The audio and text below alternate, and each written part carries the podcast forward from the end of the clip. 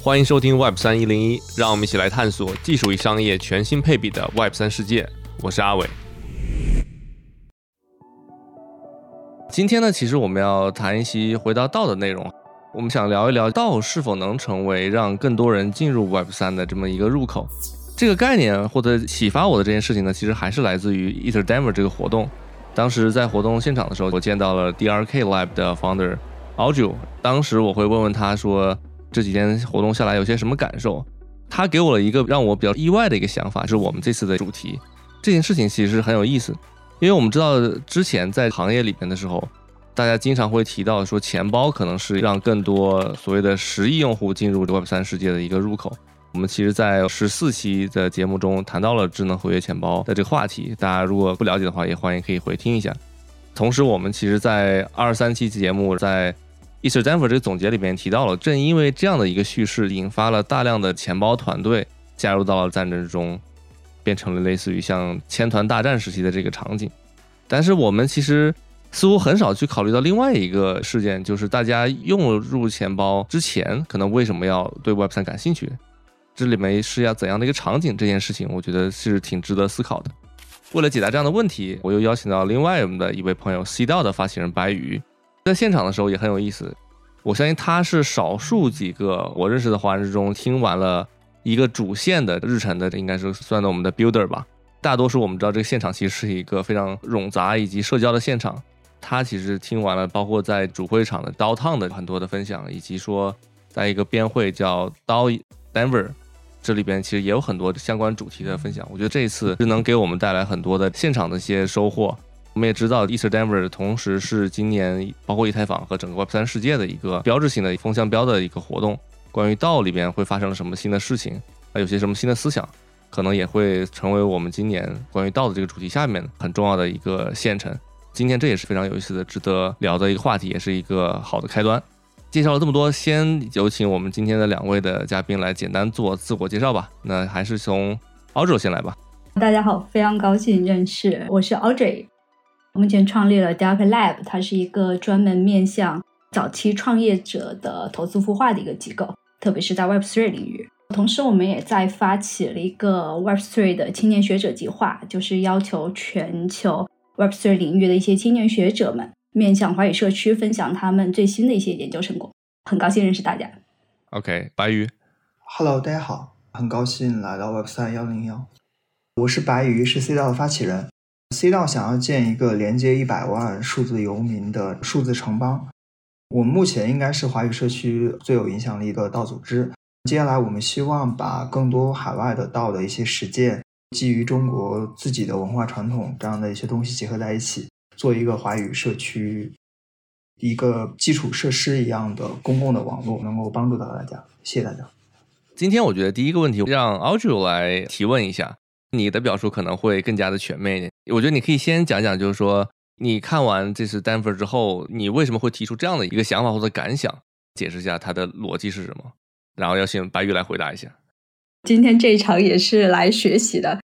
其实有这么一个想法，最早也一部分来源于本爱运和唐寒两天才会的一个情况。因为当时是这样子的，我们这一年以来一直在思考一个问题。一方面整个行业大家可以看到大量的基础设施，不管是二层还是一些 developer tool 啊，或者是一些相关的像 DID 或者是 social graph data 相关的一些项目和产品都在出来。但是我们可能同时也在思考一个问题，那这么些大量的基础设施的东西出来，那前端一定会需要非常巨大的场景和用户作为支持。那我们之前可能一直没有找到一个特别明晰的场景或者用户来源的方向。那我们可以看到，比如说 gaming 可能会吸引一部分的用户进来， social 也可能会吸引一部分用户进来，但是社交平台的迁移其实有一部分又可能会回到传统 Web2 的一些社交迁移、社交平台迁移的逻辑。如何吸引到大量的真实的用户重新进入到或者是直接进入到 Web3 的世界，它其实是一个一方面需要基础设施的拓展，另一方面也需要市场达到某一个阶段可能才会吸引到相关的用户进来。我们看到DAO的发展其实也经历了这2年嘛，我们说最开始 ConstitutionDAO， 然后到后面相关的一些或者是以项目制的，不管是最早的 Maker 还是 Uni， 其实大家都是以DAO的方式在治理，那它更多走的是产品或者项目制的路线，或者是后面发生的 Bankless DAO， 那其实并不是，它更多的是一个社区，并没有一个特别明确的主线的目标。同时后面 ConstitutionDAO 出来之后，大家可能发现 OK，DAO 又可以作为一种更加聚合更多人群的一种新的方式，能够把更多的人吸引到整个 Web3 世界。所以我们就在思考这个问题，什么样的场景才能够吸引到更多的用户进入到 Web3。 通过 ETHDenver 2天呢，然后也跟白鱼唐涵更多的交流了，我们在想也许DAO可以作为一个真实的场景能够吸纳这部分的用户。这个表述让大家很清楚了，就是我们现在需要更多的场景嘛，之前可能更多的是一些叙事和基建，我们好像似乎就一直缺乏场景这样一件事情。我简单再补充一个信息，就是刚才Audrey提到了包括 ConstitutionDAO 包括 Bankless， 我们去年其实做了一系列关于DAO的分享特辑，那这些产品或者项目或者DAO都在这边有提及过，大家可以回看我们关于DAO特辑的这些节目。其中提到另外一位叫唐涵，也是 SeeDAO 的另外一位发起人。白宇，你来回答一下吧，我觉得你的回答肯定是坚定的，对吧？为什么呢？你直接来回答这个问题。我先引用一下吧，汉阳最近写了一篇文章，我觉得吐槽挺好的。他觉得 Web3 的项目的创始人不会上网。他说的上网不是指你在网上浏览信息，指的就是你把网络作为一种生活方式，比如说你会在上面 po 你的宠物有趣的一些事情。早期网络诞生的时候，其实很多技术的极客也好，或者说科技的记者，他们确实是在网上冲浪，那个时候是真的在冲浪。他吐槽 Web3 现在大家都在被迫营业，每天就在推特上在营业。我觉得这客观上是对的， Web3 到现在没有生活啊。你看最早17年以前可能都是开发人员在 build， 然后搞公链，搞差不多之后呢，就 DeFi 一帮金融的人进来了。到 NFT 终于开始有一点精神的东西了，有创意工作者，有艺术家，他们开始进来。但是他们进来之后经常吐槽这是一片荒漠，对吧？除了一些关于密码朋克的一些加州意识形态的一些东西是触及你的精神的，其他东西好像都没有，这儿什么都没有。到DAO的时候，我比较同意一位朋友说的，他觉得到了DAO的时候，终于这个行业好像出现了一些不一样的东西。有些人不是为了赚钱了，不是为了纯粹的技术，他开始关注他的生活的一些东西。我觉得这是一个自然的发展到现在的趋势。我当然会觉得 AA 钱包啊，降低门槛啊，这些东西很重要，但是他们只是手段。你首先要回答根本的问题，别人为什么要来 Web3？ 赚钱哪里都可以赚，他为什么一定要来 Web3 赚？这也不是根本的理由。有些人会说是自由，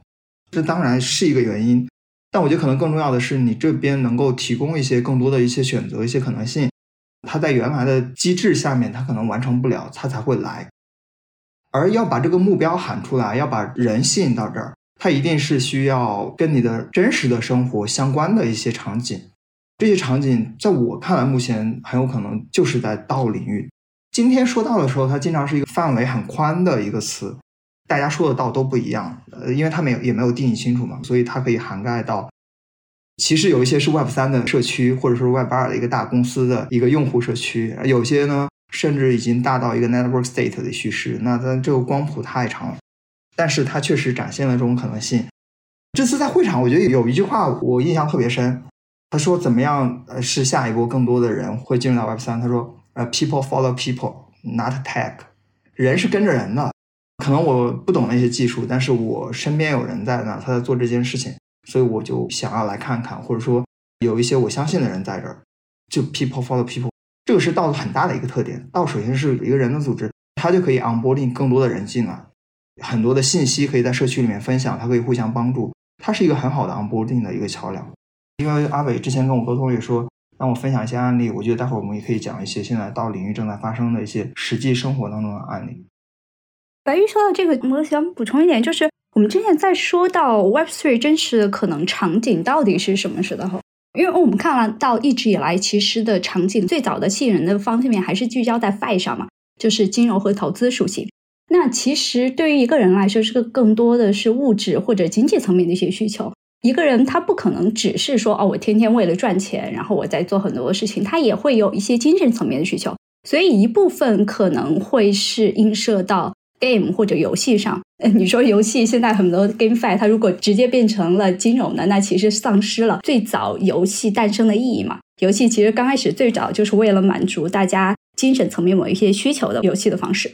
我们在看到除了这一部分之外，精神层面需求可能或者是社会关系的需求可能更多的发生在哪里，那可能就会发生在DAO里面。我们把它定义更多的是一种新型的组织方式和社会关系的构建。就是我一个人，那也许一部分有传统的，比如说我类似于在学校里面工作，它其实是一种社会关系，我听了周边人在讲什么，然后我同时会使用这些东西。那我们觉得DAO其实是带来了一种新的组织关系和社会关系。就一个人他加入DAO里面，他天然的就会跟他的道友们产生新的一些连接。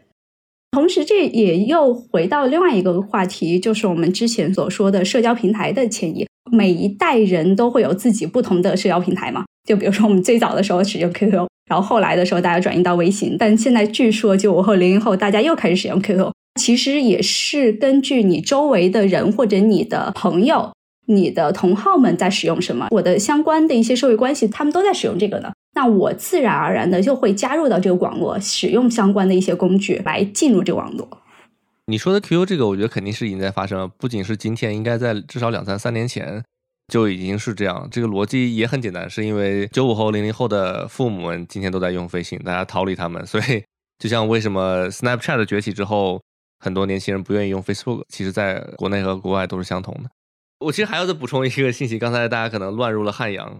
汉阳是我们另外一位有台播客晚点聊的主播，他也是挺有意思的，大家可以关注一下。我要不接着 Audrey 的说，其实我觉得严格来说啊，DAO除了 Network State 以外， Network State 是一个更大的叙事。DAO带来的生产的关系并不新鲜，因为你刚才讲到 game， 我就可以分享一个，足球也是一个 game。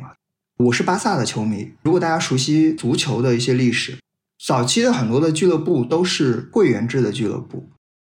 包括曼联，曼联是曼彻斯特的工人，他在下班之后组织起来的，就是大家要踢球，然后组成了曼联。只不过曼联后来在英超被私有化了，他的会员的股份被逐渐收购，然后全面转型为商业公司。但在西班牙西甲现在还有4家俱乐部，它还是纯会员制的，包括皇马，包括巴萨。其中巴萨创建的时候很简单，就是一个瑞士人John， 他去了巴萨，他很喜欢这个城市，然后他又喜欢踢足球。现在可能大家都是在社交媒体上，当年就在报纸上刊登一个消息，我要组成一个球队，有11个人来，这些人来自8个国家，组成一家俱乐部。他既是场上的守门员啊、前锋啊，他又是这个俱乐部的会员，还是董事长啊、管理啊什么的。他开始就这样，后面慢慢的呢，就有更多的他们的粉丝拥趸进来，然后就组成了一个会员的俱乐部。直到今天，整个巴萨有10多万的全球的会员。他的会员每年要收会员费，他有会员代表大会，就是1000多个会员的代表去选举他这个俱乐部的主席，他有一个参议院，他是非盈利性质嘛，因为俱乐部是非盈利性质的，那他每年的那些大的预算可能还得会员代表大会来批，他6年要选举一次主席。当然他 90% 的会员都是 local 的，是在加泰地区， 10% 是在全球。大家看这个形式其实说明已经存在很久，就是前2天刚刚发生一件事情，就Links DAO， Links Links DAO， 这个 DAO 是在22年1月 ConstitutionDAO 刚刚结束之后，他们发了 NFT， 说我们要众筹去买一个高尔夫的俱乐部，因为他们都是一帮高尔夫的爱好者，搞了1年多，从22年1月到现在，他们终于买下了北苏格兰的一个高尔夫球场，拍下来了，大概是90多万刀的一个成本。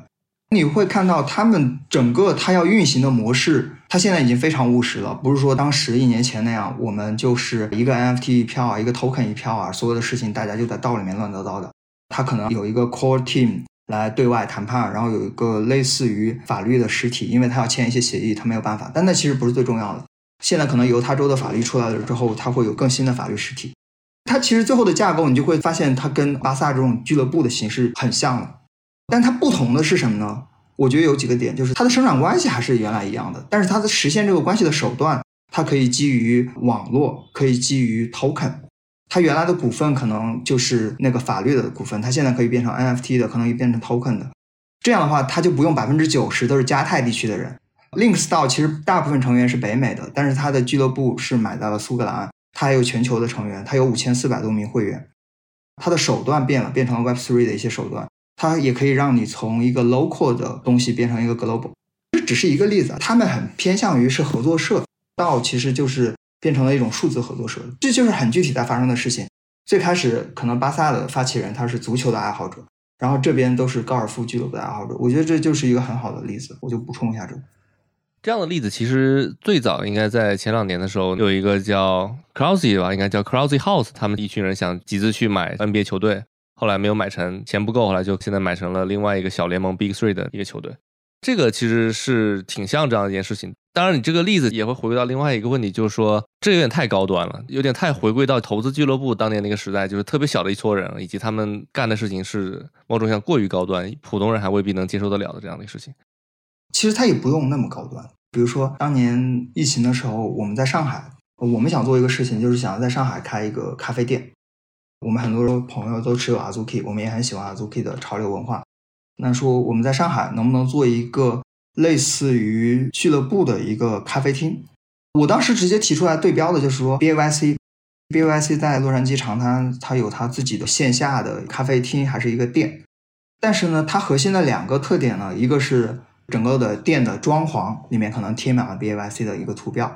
另外呢就是你的 payment 的时候那个支付的手段可以用一下 app。 我其实不是很满意，我觉得这个探索根本不触动实际的生产关系，这就是你用了一下支付手段，更多的在我看来像是一种噱头，一种营销的一个东西。真正你要做的，其实你完全可以往前推，我从所有权的构成，从日常经营的管理上，我是不是能够把它往合作社或者所谓的道的方向去推。我们当时把网站都搞出来了，可惜后来就赶上疫情就没有做。这个尝试我觉得就是普通人你可以介入进来的，它有点像大家合伙去做一个什么事情，然后我们出钱，又有一个管理的团队在做这样的事情。但是它跟普通的股东和打工人又不太一样，它可能把消费者的角色，把运营者的角色都可以通过激励机制的设计大家融在一起。我觉得这是行得通的，既然连那么复杂的俱乐部球员的并购啊，资本市场的运作那样的事情都可以通过会员制俱乐部来做，那其实小一点的事情是也能够来跑得通了。这里边如果抽象出来几个点，因为你刚才其实提到了，比如说曼联俱乐部如果以新的方式来运转的话，在今天当下来看能运转起来到它应该符合哪几个特点呢？比如说它是用 token， 抽象来说的话你会怎么来看呢？有点像一个平衡，你知道吗？一端呢是大家极端的要去中心化，就是所有的人去决定所有的事情，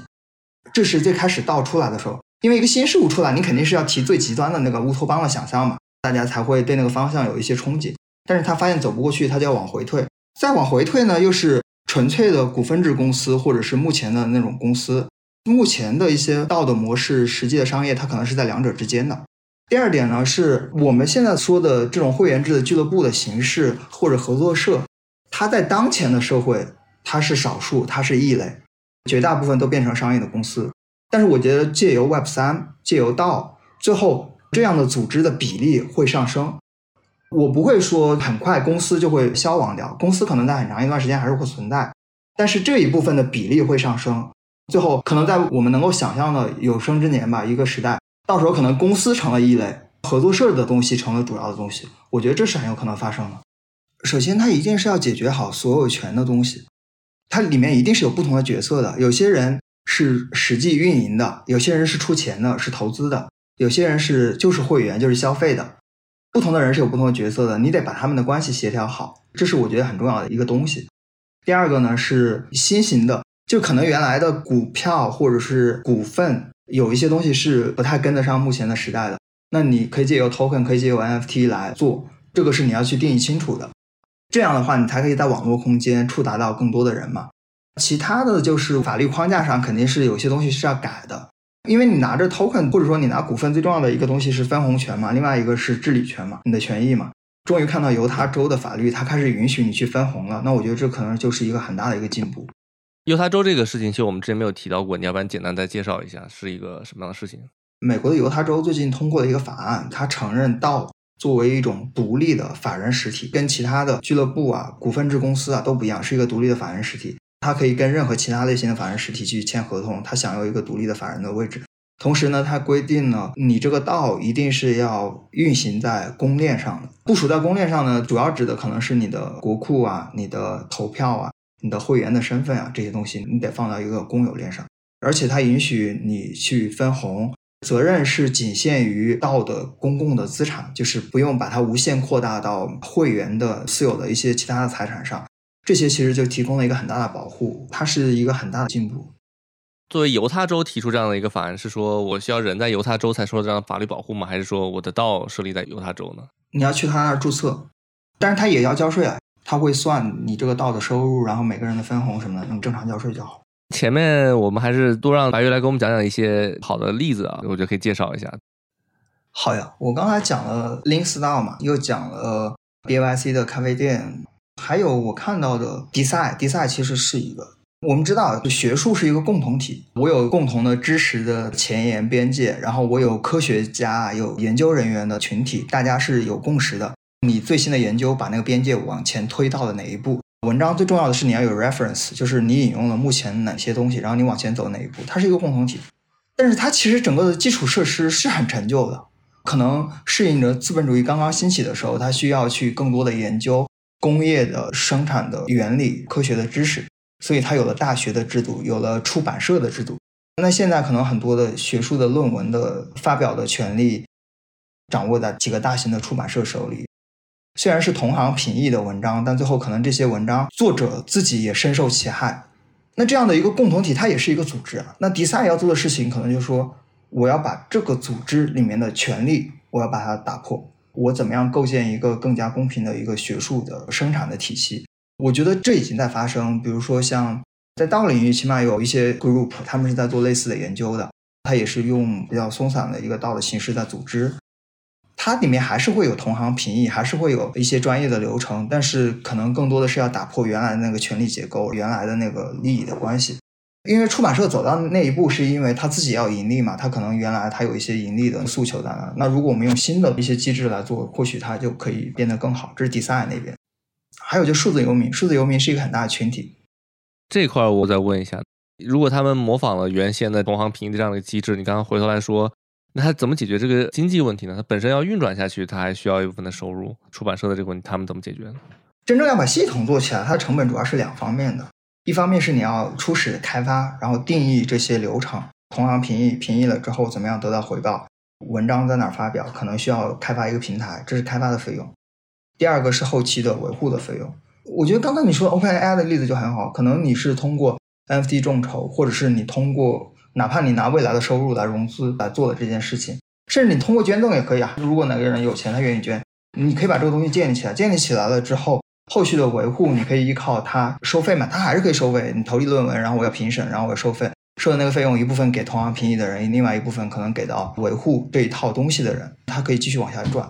这个我是觉得是有可能的，只不过它目前最大的问题是它很难突破那个网络效应，因为这是一个组织。我其实见过一个新加坡的，以前是港大的一个博士吧，他学哲学的，他看到了DAO，看到了 Web3 之后，他真的组织了。我从做SeeDAO刚开始做21年11月份，然后我就跟他聊，他想做DeSci，然后他把他身边真的10几个博士生还有青年的学者，他们聚在一起说，我们想做一个去中心化的学术共同体，还搞了一套规则，就是他请教我 Web3 的产品怎么弄，但是他最后做不了产品，他就想说服大家把自己的论文交出来，交到我们这个组织里面，然后我们同行评完了之后，我们自己搞一个小的期刊把它发表出来。可是呢，最后运行一段时间确实压力很大，那大家都不想，因为我的论文还是要投到专业的期刊，而且我投了刊我就不能投到这儿，我希望它发表出来，发表出来了之后我就有那个影响因子嘛，然后我就可以去找教职啊怎么样。可能更难的是你得先在某个地方你开辟出来一个场域，让大家在这儿有一个安全感，然后他起码让比较理想愿意试的那一部分人能够养活他自己，在这儿有一个安全感，怎么样再扩大这个圈子，这可能很重要。我记得我给他一个建议，我说那起码 Web3 这个圈子还相对可能有这样的一个土壤，比特币的白皮书、以太坊的白皮书都没有发表在任何期刊上，如果你做这样一个组织，你能够说服 Vitalik 把他的文章投在这个平台上，它可能有不错的声誉，你也可能获得一些赞助，说不定还有人愿意自愿的帮你把这个东西开发出来。我觉得这是有可能构建出新的学术的生产关系或者那样一个共同体的，因为这已经有一群人了。以前可能是密码极客的嘛，做密码学的，后来是做经济学的人进来了，现在社会学的、哲学的、政治学的不少学者也开始关注到这个领域进来了，那我觉得这是有希望。你说到这，我其实又觉得刚才 OpenAI 举的例子不是的特别的好。前端我觉得是 OK 的，就是回归到它最终的商业问题，就是说我们知道 OpenAI 发布这个 GPT 之后，它带来的影响力是巨大的，大家甚至认为是人类的一个新的里程碑，就是能达到这样的一个这么极其突破性的事情，在商业上有未来可能有特别大的回报，可能会自然而然解决它本身的商业的问题。所以刚才讲到 DeSci 的方式，它可能短期内很难达到类似的商业的回报，所以可能不一定是一个好的例子。有可能就是要看你那个收费的模型嘛，就是你能不能撑得起来你的维护的费用，以及能不能够回报出早期的投入嘛，这是可以算的。刚才我们简单提到了 OpenAI 所谓微软租赁这个事情，可能很多听众没有听说过这个具体的细节，我给大家简单的复述一下，大家知道这个事情的难度，或者说要达到这样的一个高点，大概是可能他们分了3个阶段作为交换。那最开始的时候呢，微软会获得 OpenAI 75% 的利润，直到它收回，就是我们知道这个微软所谓的要投资 OpenAI 以租赁的形式投资100亿美元，直到它收回这100亿美元，这个时候呢，微软以投资于该公司的额外30亿美元，以及之前微软投资这个公司的额外的30亿美元。第二阶段呢，就是说 OpenAI 的利润达到了920亿美元之后，微软获得 OpenAI 的利润的这个比例呢会降低，第一阶段是 75%， 现在降低到 49%。 与此同时，其他风险投资者和 OpenAI 的员工将享有获得该公司利润的另外的比如 49% 的利润。第三阶段是等到 OpenAI 的利润达到了1500亿美元之后，微软和其他的 VC 在 OpenAI 的股份将归还 OpenAI 的非盈利基金会。但我们知道这个设定的目标已经相当的夸张了，它是这样的一个所谓叫 moonshot 的登月的这么一个目标。这就是为什么我觉得拿 OpenAI 举的例子不是很好的一个例子。你可以再讲后面一个，我刚才听到另外一个就数字游民那个事儿，我觉得也是挺有意思的。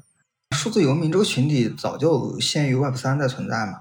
就从互联网开始诞生的时候，现在是 Web3 嘛， Web3 的时候大家会反复的去做一些技术乌托邦的畅想。你如果看90年代的互联网刚刚诞生的时候，也有不少的人写了一些关于互联网的乌托邦的想象，那他们当时反复也会举到一些例子，就是人们可以开始远程办公。最早开始享受全球远程办公的一些人，可能就是 VC 的那些经理，他们全球到处飞，跨国公司的一些高管，他们在做类似的事情，他们用当时最先进的一些远程办公的工具在做类似的事情。那现在这个门槛大大降低了嘛，就是普通的人你有一个电脑，疫情又加剧了，视频办公软件工具出来，甚至有一些人专门写书你怎么样去做远程办公的东西，这个已经是一个比较普遍的一个方式。我觉得疫情只是加剧了它。还有一些就是大家会越来越多的迁徙嘛，我在不同的国家之间迁徙，然后我可能希望去找到一个更合适的地方。数字游民这个东西本来就存在，它比较著名的有2个服务的网站嘛，一个是 Nomad List， Nomad List 很早就存在，它现在这个网站还是很精细，像我现在在泰国 Bangkok 就是它那个网站推荐的第1名。还有一个网站就是 Opolis， O-P-O-L-I-S， Opolis， Polis 就是城邦的那个 Polis，其实也是在 Web3 之前就存在，它主要是服务北美，就像加拿大和美国的那些 freelancer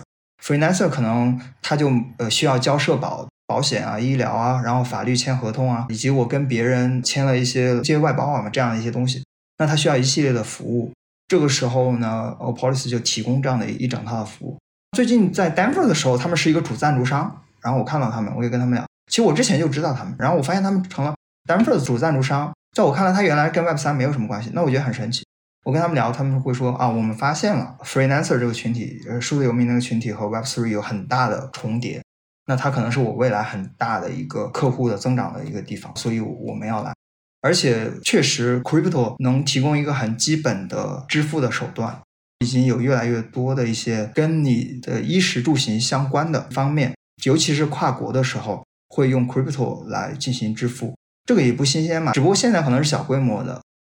就有朋友在拉美已经见过了，有拉美的一些信用卡的服务商，他就提供你可以直接把 USDT 直接刷出来了，支付给当地的商家，可能是当地的货币，它其实相当于做了一场 OTC 嘛，帮你转化了。泰国有前2天遇到一个朋友，他们公司也有这种卡了，这种卡你就直接刷出来就是泰铢，等于我只需要我的账户里面有 USDT、USDC， 我就可以走到全球。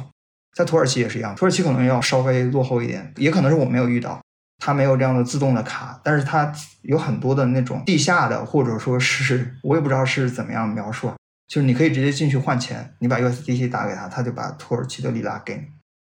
我去年去美国，其实我没有带1分钱的美元，我当时都没有换汇，没有换汇，那我就直接把我的 USDT 让我的朋友从 Coinbase 直接搞出来，搞出来之后，然后我就有美元了，我就可以花。就是数字游民这个群体吧，它会越来越方便。这里面其实有一个细节我挺好奇，你说 Opolis 它赞助了 ETHDenver 的大会的话，那某种意义上是说明它这个产品或这个服务也挣到钱了，它才有足够的钱能赞助大会，可以这么理解吗？它能赚钱，它提供服务嘛，它就刚好收费啊。对，我觉得这是倒是一个很有意思的印证吧，就是说它能赞助大会，可能某种意义上也证明了说这样的一个服务或服务于这样的一个数字游民的群体其实是有营收，或者是营收还不算太低。这可能跟我们大家对这个数字游民的概念还不太一样，大家理解的数字游民可能就是过于分散，或者是大家可能都非常没有什么钱，不太能从数字游民手里赚到什么钱，所以这是一个有意思的例子。数字游民挺有钱的，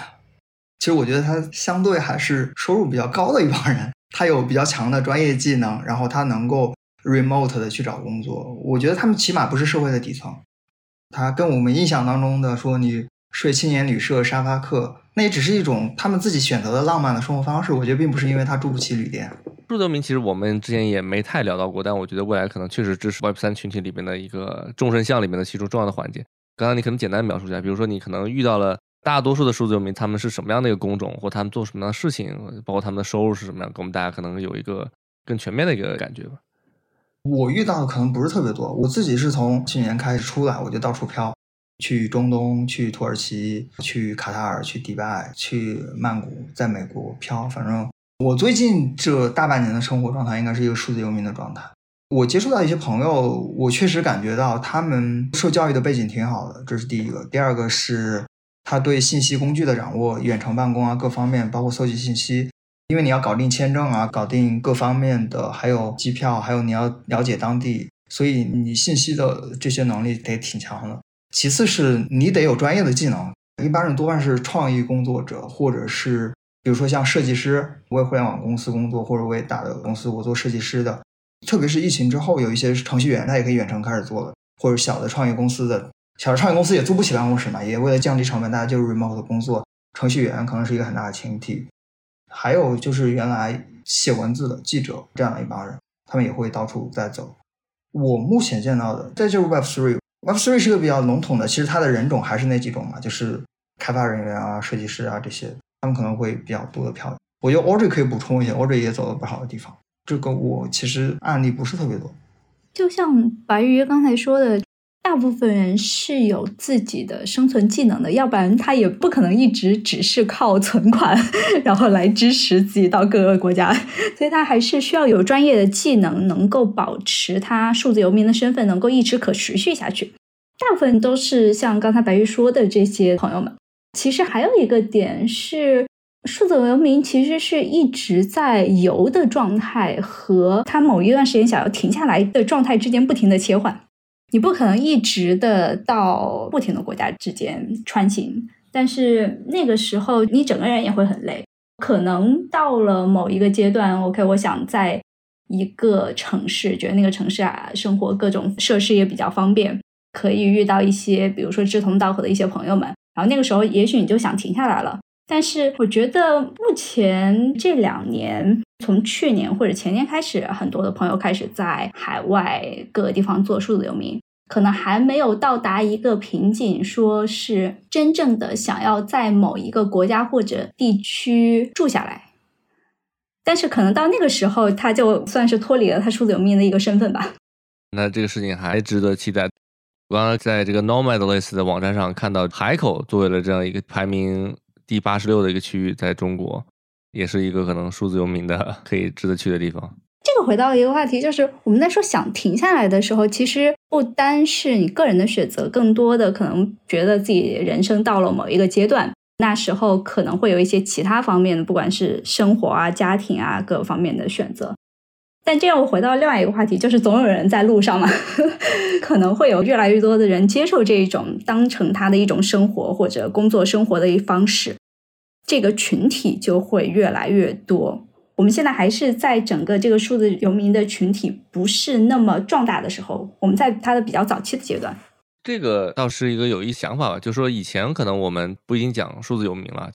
更实际情况讲穷游啊，或者是一些文艺爱好者漂泊的生活之类的。现在我们今天来讲数字游民的时候，可能会更加具体的，包括刚才定义到就是这样的人群不是我们随意的游走，它其实还是一个相对来说是有一定的职业化程度的这么一个人群。对，当然我觉得今天它可能也是比较早，就是说它是否会随着持续，以及整个全球疫情的结束之后还是不是能持续下去，这个值得探讨。那同时我们也看到就比较有意思的点，就是今天的 Web3 的公司往往会是一个全球化的公司，所以它成立的第一天如果有这样的需求的话，它必然会需要更多全球的资源，那可能反向也推动了这样的所谓的数字游民的逐渐的诞生，这个可能我们还需要再看看吧。但我觉得这样的一个群体确实可能也是所谓的今天容易被卷入到 Web3 这个世界里这样的一个群体。这里我其实有一个补充，我知道 Audrey 刚才说那个话的时候应该是有一些背景的。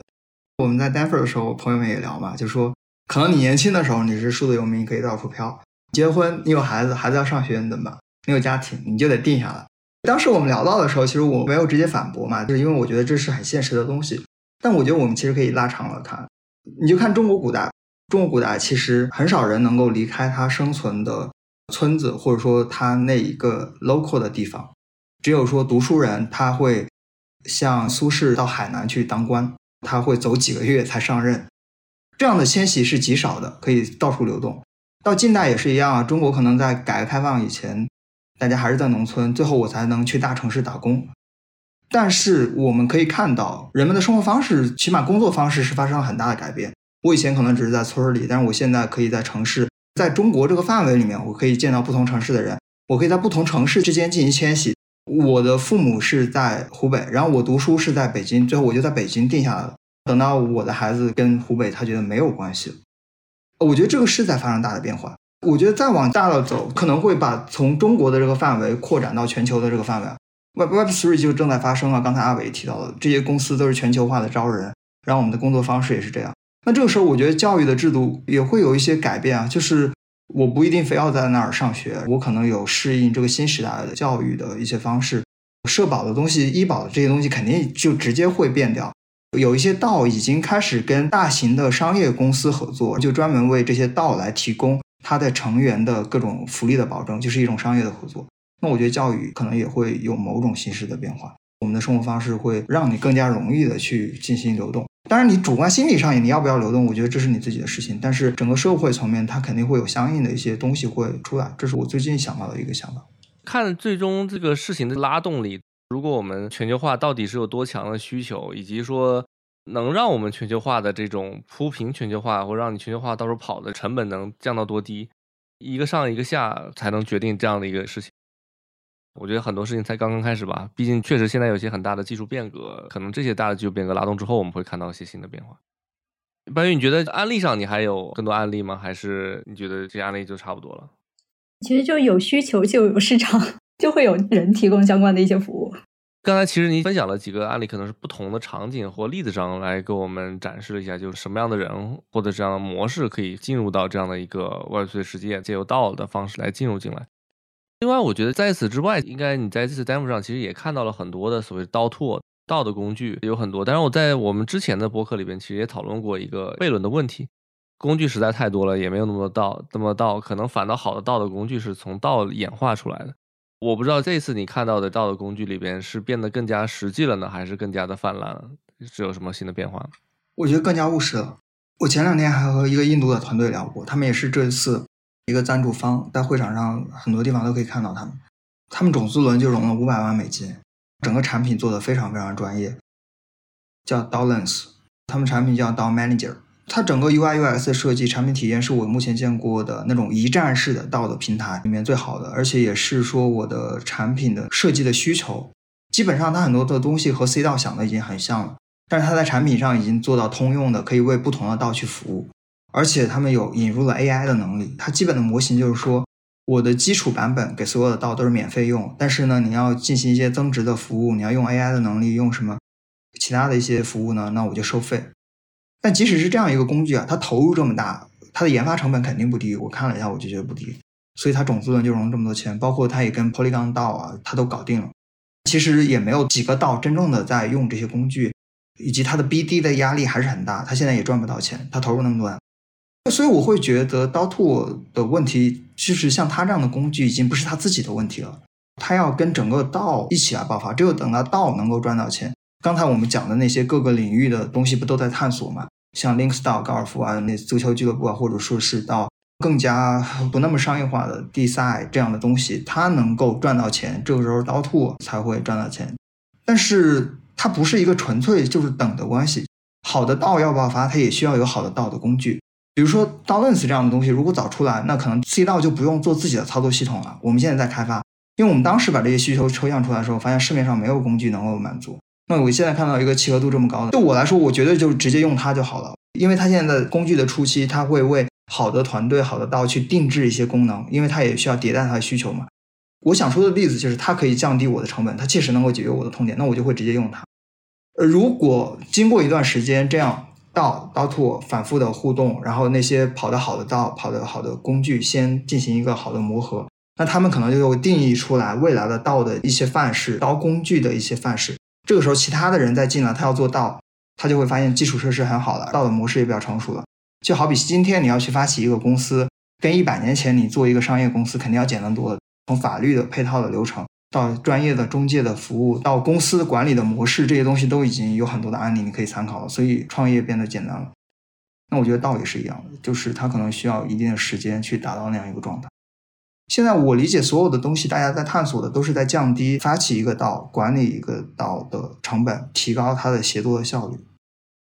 我要看一下这个产品的，它网站其实设计的已经挺棒的，整个的 UI 看起来有点像综合了像Slack， 有点像综合了像 Facebook 的这种，包括像 Discord 的这种频道的感觉，有点像一个公司内部的一个 feed 的这个信息流的一个感觉，然后同时包含了各个频道。它的 go to market 的策略也挺好的，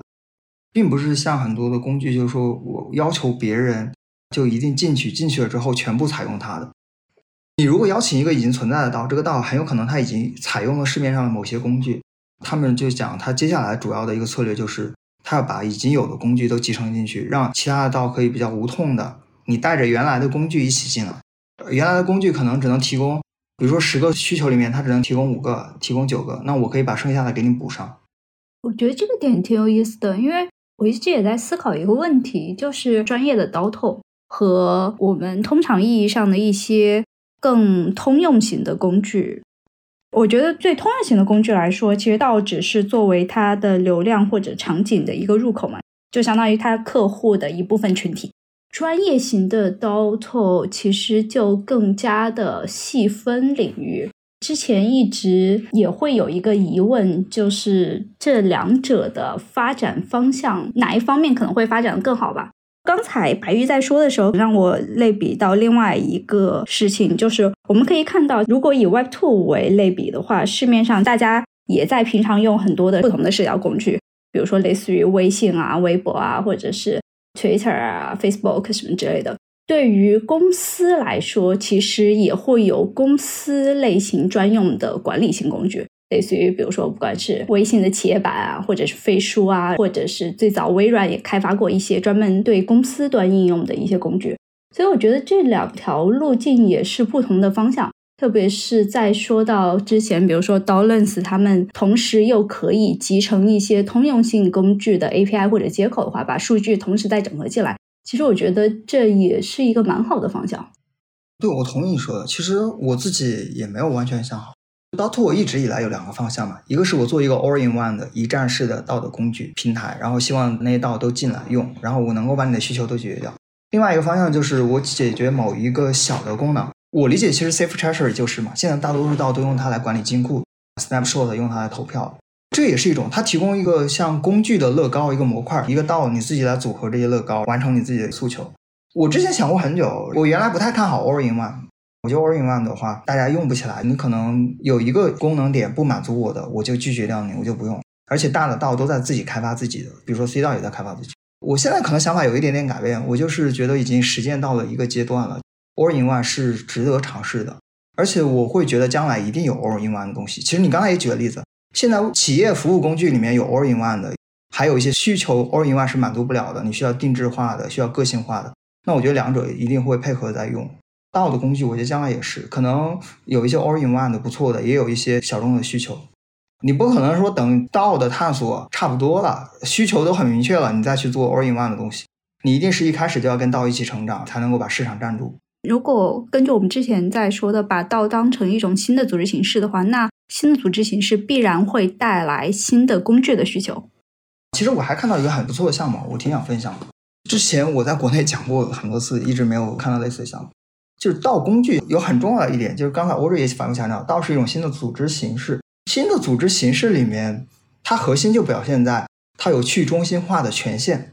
而原来所有的工具都是为公司的架构设计的，公司一定是有 owner 的，有老板的，老板下面再有他的高管，再有他下面执行的人，它就是一个金字塔的权限的分配的结构。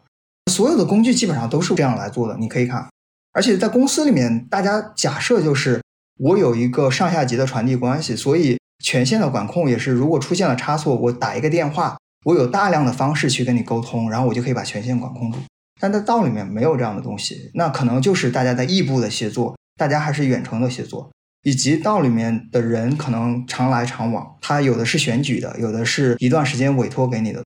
那他怎么样做到去中心化的权限的管控，其实是现在所有的DAO 2非常痛的一个点。SeeDAO现在大量的账号掌握在我手里，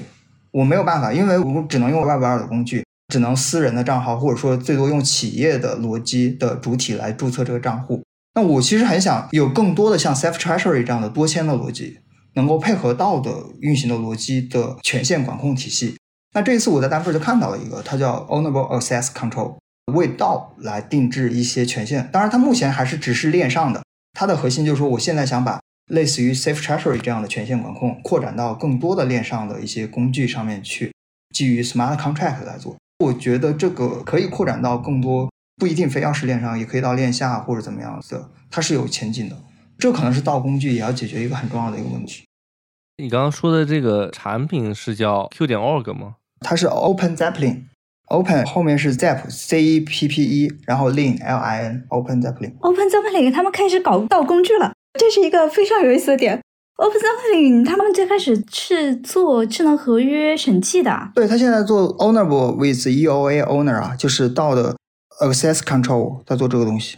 目前都还是在链上的。这个就说回我们之前在讨论的问题嘛，就相当于大的项目方和机构，大家都开始在嵌入到DAO的实体中，都开始想要抢DAO的市场，这是一个非常大的一个客户群体。转型了，对吧？对啊，这次我们遇到点 bit 也转型了。我觉得很有意思啊，聪明的机构都开始转型了。你看点 bit 也在做， Zora 也在做。Zora 这个公司很大吧，当时跟 OpenSea 一起的，然后完成了上千万美元的融资。他最近就绑着 Nouns 生态啊，为 Nouns 生态造了一堆的基础设施的工具啊，这都是关于DAO的。大家最后发现，你需要卷入真实的用户人，还是需要DAO。我之前其实不知道这个公司，看起来做 Audrey 是知道的，就是 OpenZeppelin。OpenZeppelin 是一家做的很大的智能合约审计公司，然后他们最开始就是单纯做审计，现在他们同时就把审计做得非常标准化和专业化。大量的大家在调用智能合约的时候，都是调用 OpenZeppelin 的代码库。比如说我写代码的话，直接调用 OpenZeppelin 的库，这个合约就直接调进来了，就它不用再重新写了。所以它是在审计和安全领域做的最头部的公司之一吧。现在不能把它单纯的定义成审计或者安全公司了。刚刚看到 OpenZeppelin 它的官网好像还没有上线你说到的这个产品吧？它可能是在Denver先发布了。它这一次展示的时候，大量的也展示的是它的源代码，不是它的产品。他们对治理的理解还是挺到位的，基于DAO的治理的逻辑再去想我的权限的管控体系，就是智能合约的那个权限管控。我当时听着我觉得还是挺对的思路。对，我觉得这是一个有意思的点，就像 Audrey 刚才很兴奋的，对吧，就是也很出乎意料的这么一个感觉，看起来完全不相关的一家公司竟然做这么一件事情。我反向想提 Audrey 一个问题啊，可能有两种说法。第一种说法就是说DAO，包括DAO 2可能是引入更多新的用户的一个方式。其实看到你当时 Denver 结束之后写的小作文里面其实也提到另外一个观点，但不一定对应的是这个，可能是因为没有太多的新的增长和叙事方向了，所以导致大公司开始变得更卷了，往已有的能看到的方向上卷了，所以大家卷到了 DAO2 上。我不知道这是不是有一种可能性。我觉得这个是分为存量市场和新增这个市场。如果是在我们每一轮周期，比如说牛市来的时候，其实会卷入大量的新增的一些用户，在那个时间点之前你就需要布局相关的可能带来下一轮爆发的机会。大家也是觉得一方面DAO可能也是一个下一轮或者下两轮周期一个非常重要的一个叙事点，所以你需要在现在这个阶段就开始介入和布局，因为你不可能说等风口来的时候再介入，那个时候就晚了。这个是在新增市场。同时现在存量市场的时候，我们也需要关注的一个点就是你怎么样能够介入更多的市场和用户。所以我们会看到很多的公司，一方面可能是横向的扩展，比如说 MetaMask 他们去年的时候开始推 Snaps， 类似于微信小程序的一个功能，来介入一些跨链的生态。他们可能通过比如说之前他们做的 BTC 的一些 demo 啊，或者是甚至还有 Solana 什么相关的一些 demo， 然后来介入跨链的生态。然后另外一方面 Denver 的前几天他们也跟 Unity 合作推了一个 Unity 的 SDK，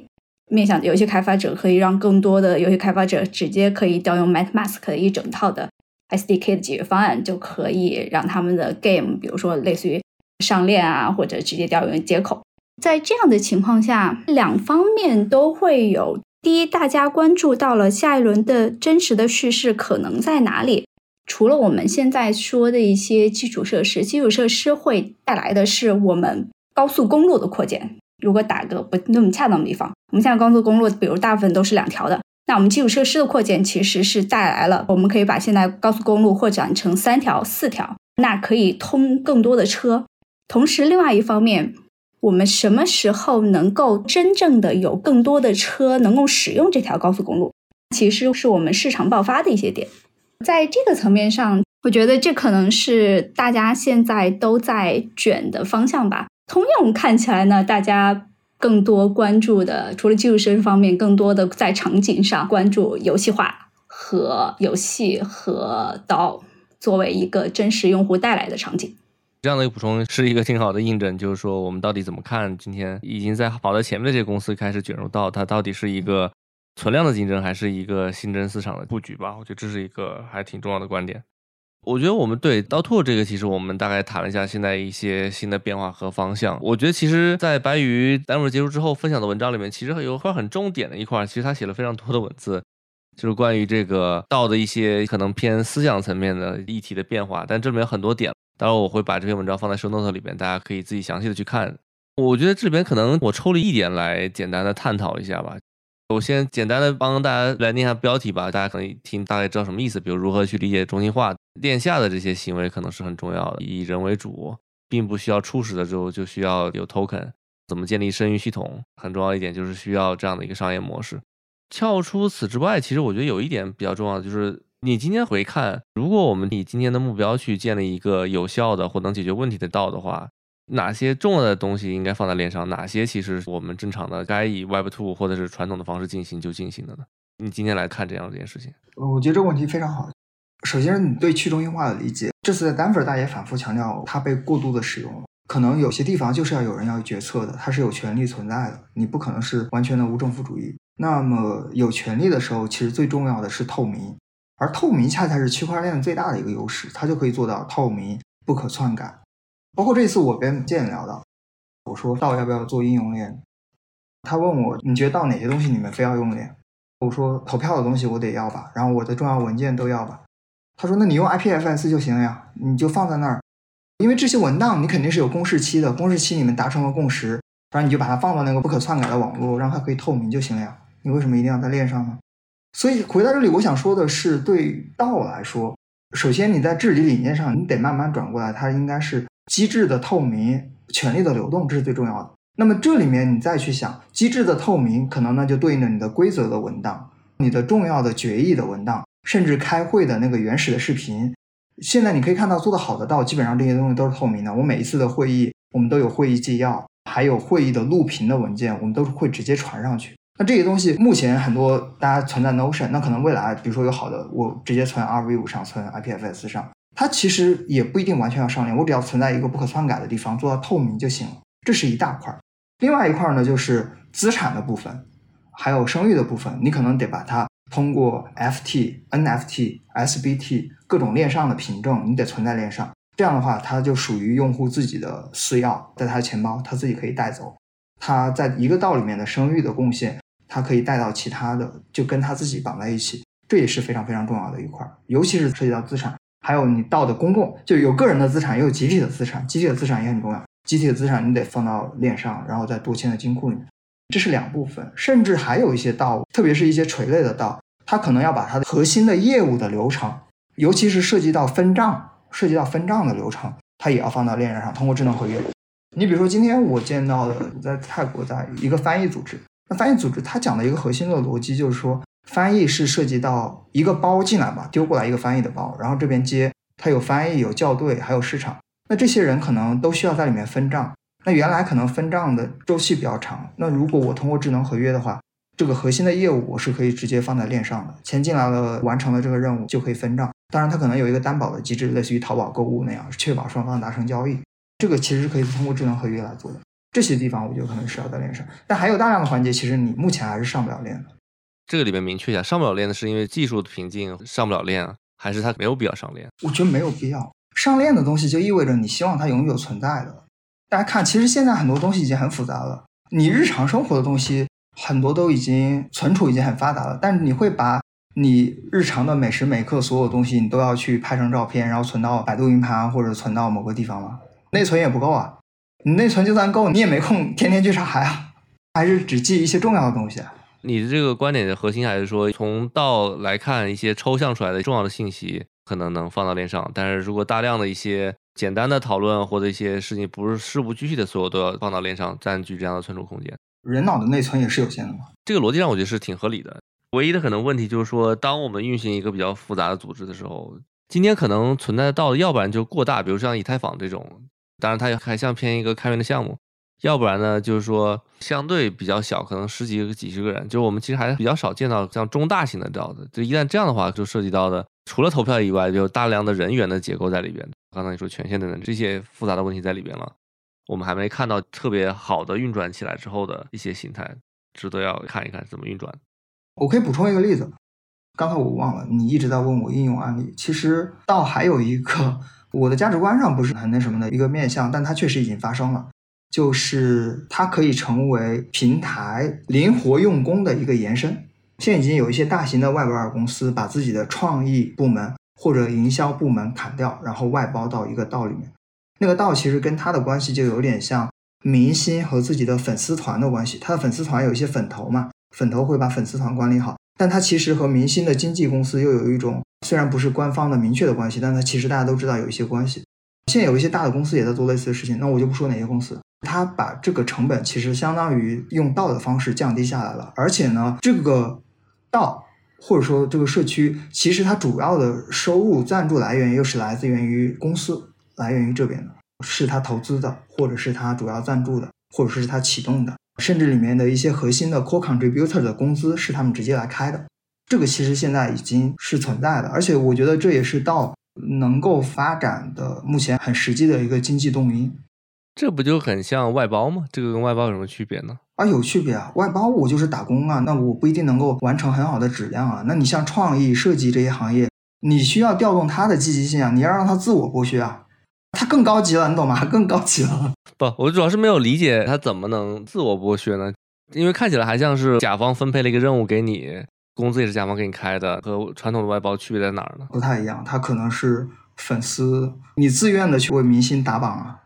你有那个社区的氛围啊，那个运营啊。同样的，你会对这个品牌有认同啊，他时不时的搞一些福利。我经常看虎扑啊，虎扑有一大堆的精神股东。他天天去操心那些俱乐部的什么买人决策，这个失误那个股东又亏多少呀？他通过社区他有这种感觉啊。那你说的这个方向我觉得是不是还偏向于有点像粉丝经济的类型的创意，它不完全是原来所谓的广告公司的那种做法，但它其实达到的是一样的效果。而且我相当于把原来的营销的成本转化为我去资助这个道，其实达到的效果是一样。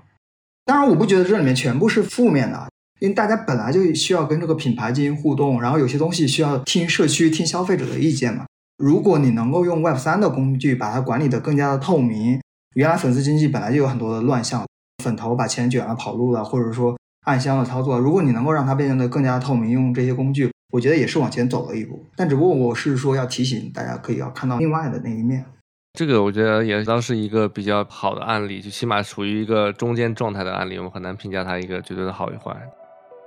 好，感谢两位。我们今天其实针对DAO会有哪些应用场景，以及说DAO现在又发生了一些新的什么变化，哪些公司入场，以及我们应该怎么看这件事情，今天有了一些比较有意思的讨论。